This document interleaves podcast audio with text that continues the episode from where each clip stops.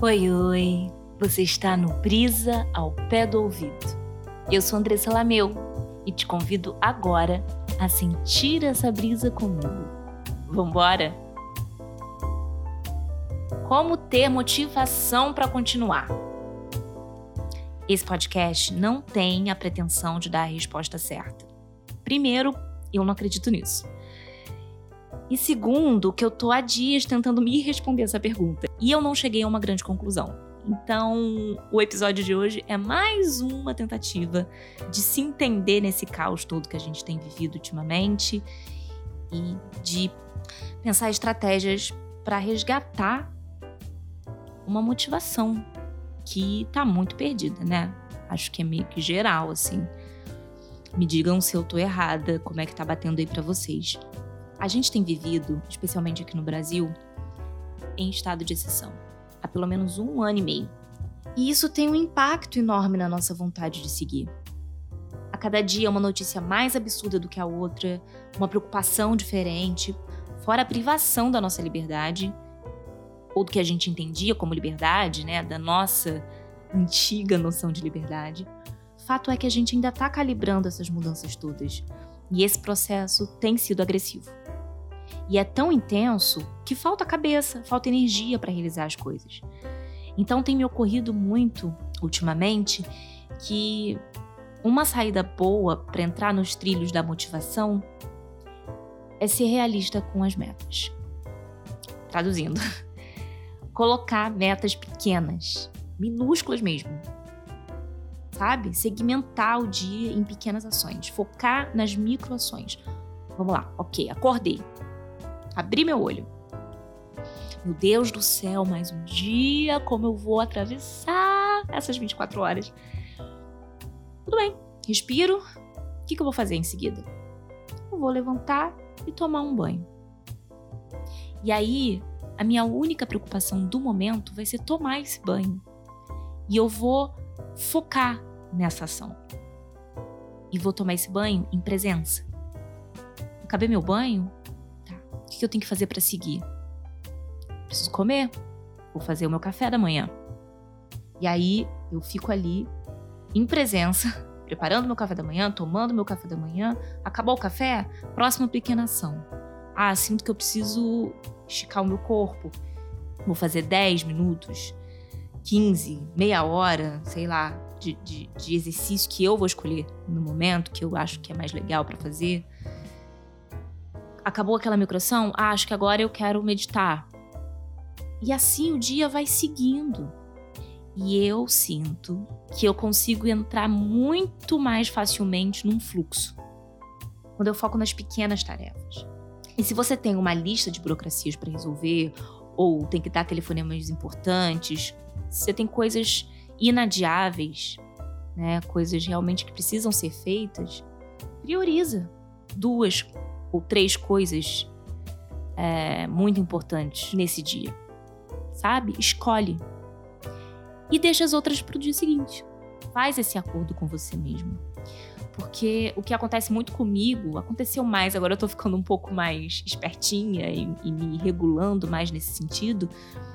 O que acontecia muito no meu caso era que eu me colocava muitas metas no dia e aí eu não conseguia executar nem metade delas, por N razões. E aí logo em seguida vinha o quê? A culpa, a frustração, um sentimento de menos-valia. Aí já ficava com menos energia, zero motivação, e isso comprometia o meu bem-estar do dia e às vezes da semana inteira e me desmotivava para certas metas.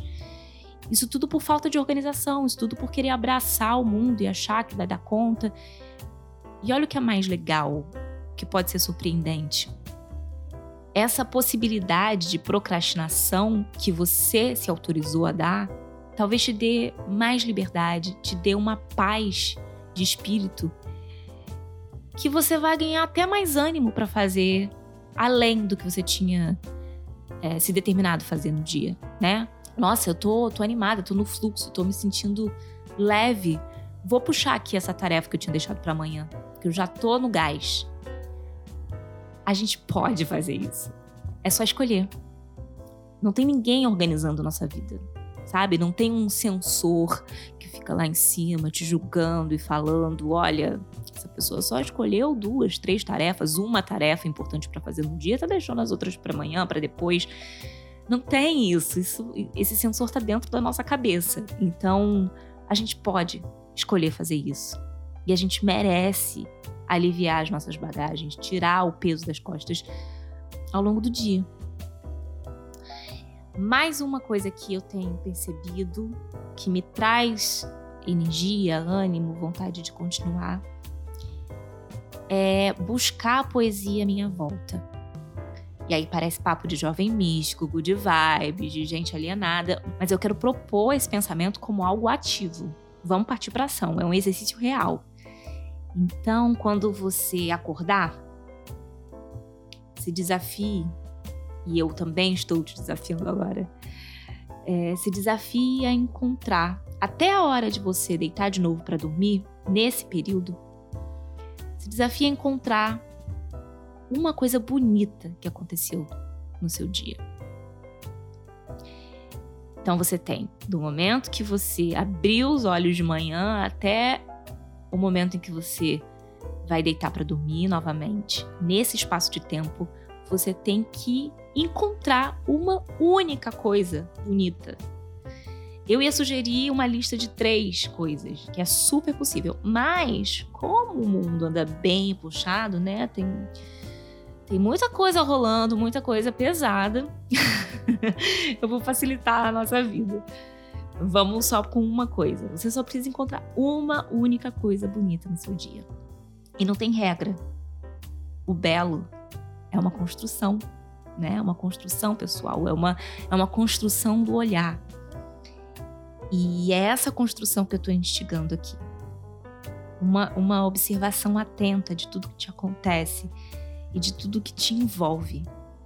Vamos lá, pode ser o sorriso de alguém que você ama, a chuva que caiu no final da tarde, um vídeo que te emocionou, um insight que você teve. Né? Às vezes a gente fica quebrando a cabeça e aí do nada vem um estalo e cai aquela ficha enorme para uma solução ou para emoções que estavam ali empacadas, estagnadas e você você entendeu, você finalmente entendeu. Isso acontece instantaneamente e é inexplicável e pode ser muito bonito. Uma música que te trouxe alegria. Você escolhe, você vai saber no seu coração o que é a beleza. Quando a gente se depara com o belo, é um sentimento de energia vital mesmo, sabe? A beleza é arrebatadora. E aí à noite, antes de dormir, você relembra tudo que aconteceu no seu dia e escolhe uma experiência, um momento, uma imagem, alguma vivência e agradece que ela tenha acontecido para você. Agradece por ter tido olhos para enxergá-la, ouvidos para escutá-la, estar tá aqui respirando e experienciando a beleza da vida. Agradece por estar vivo. E a gratidão é algo fundamental para a gente seguir motivado. Então não é de se admirar que a gente ande tão sem ânimo, né? Porque ao olhar em volta, grande parte do que a gente tem vivido nos últimos meses é desolador. Né? E requer muitos recursos de espiritualidade, ferramentas de autoconhecimento para reverter a dor de tudo o que tem sido experienciado e transformar em algo a ser grato. Ok, pode-se dizer que né, toda dor fortalece, ensina, enobrece, e talvez esse seja mesmo o objetivo da nossa evolução aqui. Viver as experiências e crescer através delas, mas sem julgá-las. Só que na prática, no dia a dia ali, isso pode ser muito opressor. E a gente simplesmente não consegue ressignificar essas energias. E isso acontece porque nós estamos no processo de evolução. É um processo. Não tem isso de linha de chegada. A vida é o próprio processo. e é bom sempre a gente ter em mente, galera, que nós somos seres humanos. E essas oscilações esse ganho de consciência, essa capacidade de se autorregular e depois, em poucos minutos, de se perder, de entrar no caos e de não saber dar conta, é o que nos faz humanos. Então, quando a gente está muito sobrecarregado pelos acontecimentos desafiadores e não consegue ser grato, que é isso, você olha em volta e no caos você não consegue ser grato, faz parte da nossa humanidade. E, e aí é uma grande inteligência emocional a gente se acolher nesse momento. Falar, tá, o que eu posso fazer? Eu não tô conseguindo ser grato a todo esse ensinamento, a tudo que tá acontecendo. Eu não consigo ressignificar essa dor, eu não quero ressignificar essa dor agora. Então, como eu trago a gratidão na minha vida, que é muito importante para eu ter ânimo e para eu continuar vendo sentido nas coisas? Eu busco a gratidão nos detalhes. De novo, eu volto pro pequeno e quando tudo tá muito difícil no externo, quando a gente não tá conseguindo lidar com o externo muito bem, é pro íntimo, é para dentro que a gente tem que voltar. E outra estratégia que faz muito sentido para mim é me cercar de pessoas especiais, da maneira que der. Contar com esses amigos, sabe? Nos dias mais cinzas, desabafar, pedir um conselho, trocar memes, sei lá tá em contato com essas pessoas. Esses momentos podem ser o respiro, o fôlego necessário para continuar, né? E criar também compromisso com essas pessoas.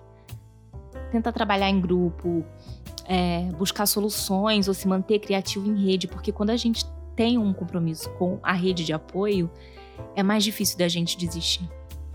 A gente ainda quebra muito facilmente os compromissos com a gente mesmo. Mas quando tem o outro na equação, a gente não quer deixar ele na mão, né? Então a gente vai lá e cumpre o compromisso firmado. E isso é uma motivação a mais. E claro, gente, nunca, nunca é demais bater nessa tecla. Procure uma ajuda profissional. E nem precisa esperar a vida estar sem sentido algum. Não precisa estar desesperado e angustiado completamente. Não, quando der vontade, quando sentir a mínima necessidade de pedir ajuda.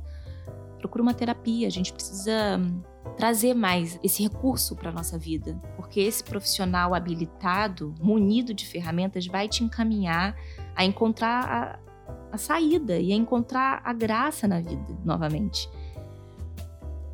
Porque ela existe. Eu te garanto. Às vezes a gente só precisa de uma boa lanterna para enxergá-la de novo. E essa pode ser a sua lanterna. Hoje eu fico por aqui. Quero agradecer a sua escuta. Beijo grande, boa semana e até o próximo episódio.